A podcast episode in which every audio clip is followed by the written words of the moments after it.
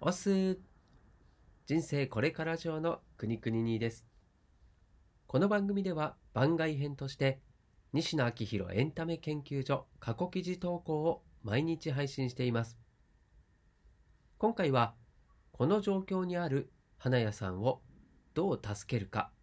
という記事を朗読します。金婚西野昭弘さんが運営するオンラインサロンの記事は過去1年以前のものは基本シェア OK となっています。記事の振り返りや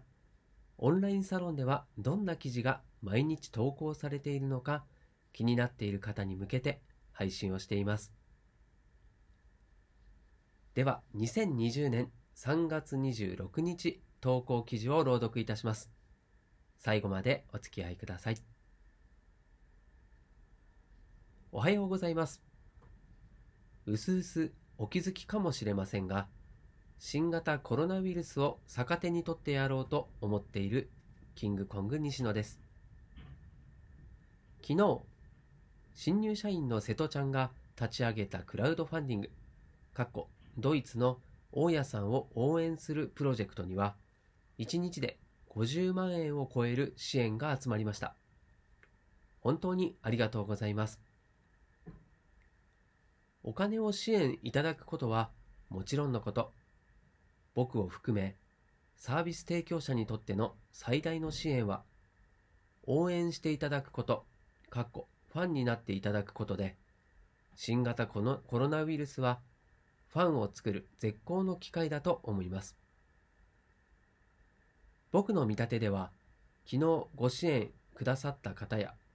シェアしてくださった方や、応援の気持ちを持ってくださった方は、ドイツに行かれた際は、ほぼ100%の確率で、大家さんのお店を訪れられると思います。そう考えると、新型コロナウイルスは、トータルで見ると完全にプラスで、リーダーや経験者はどのように設計すれば、トータルでプラスになるかを考えることが非常に重要だと思います。今は間違いなくトータルでプラスに持ってきやすい、過去応援者を増やしやすいボーナスタイムです。所狭しと並んだ40万の船団に攻め込まれて、やっべえと焦るか、船と船の隙間がないんだから、どれか一隻に火をつけりゃ一発じゃんとニヤニヤするか。石壁の戦い。この辺りが腕の見せ所ですね。人が消えたニューヨークの花屋さんの売り上げをどう作るか。昨日、サロン記事のコメント欄を見ていたら、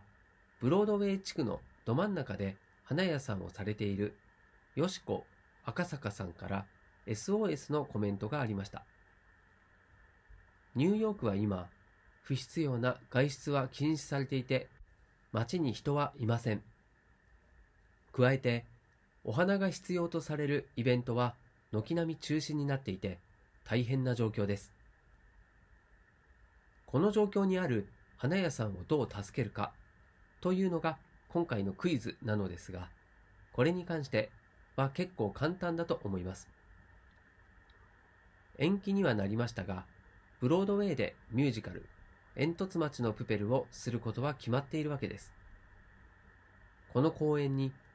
イベント花、かっこロビーに飾れるやつを出したい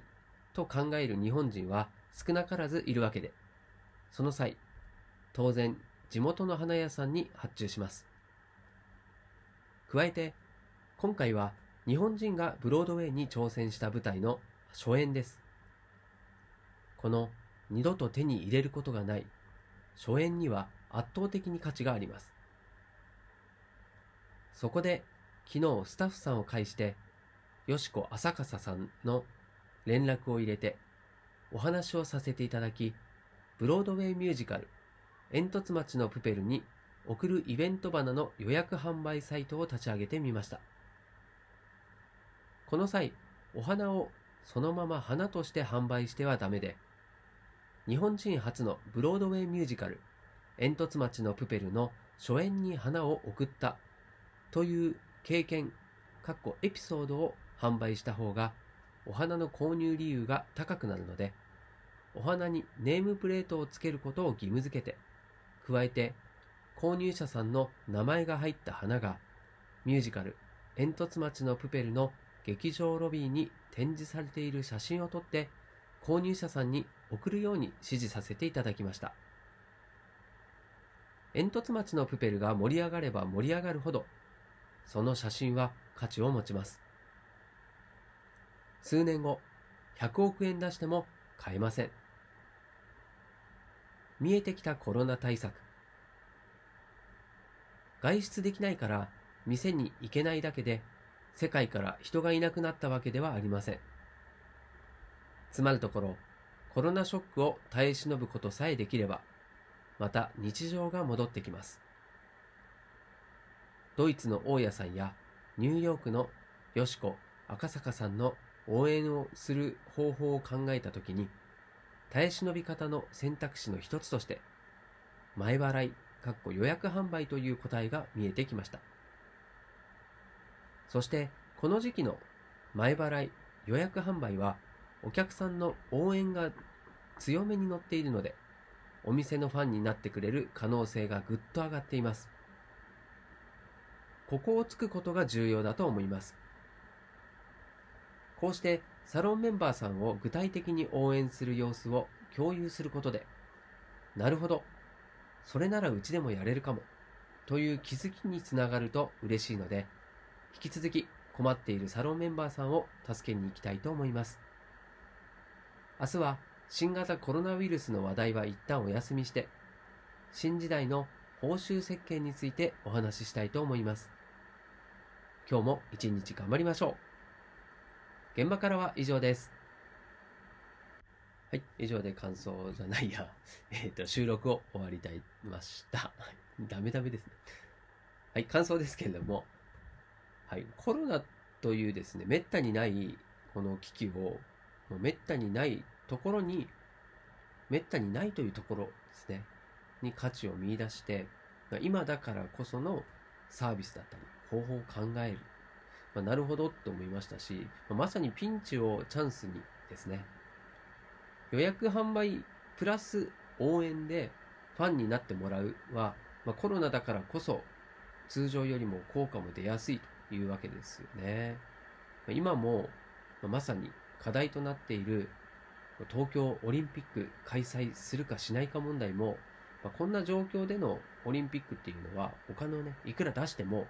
まあ、できない機会なので、まあ、前向きに考えると、まあ、それを利用しない手はないよなというふうにも感じましたんでね、まあ、いい方向で、えー、オリンピックっていうのも着地できればいいななんていうふうに、まあ、僕もね、こう同じ日本人でございますから、うん、そういうところは応援していきたいなとも思っております。はい、では今回も最後までお付き合いいただきましてありがとうございます。こちらの記事や朗読がたくさんの人に届くようにシェアしていただけるととても嬉しいです。ではまた明日この場所でお会いしましょう。お届けはくにくににでした。したっけね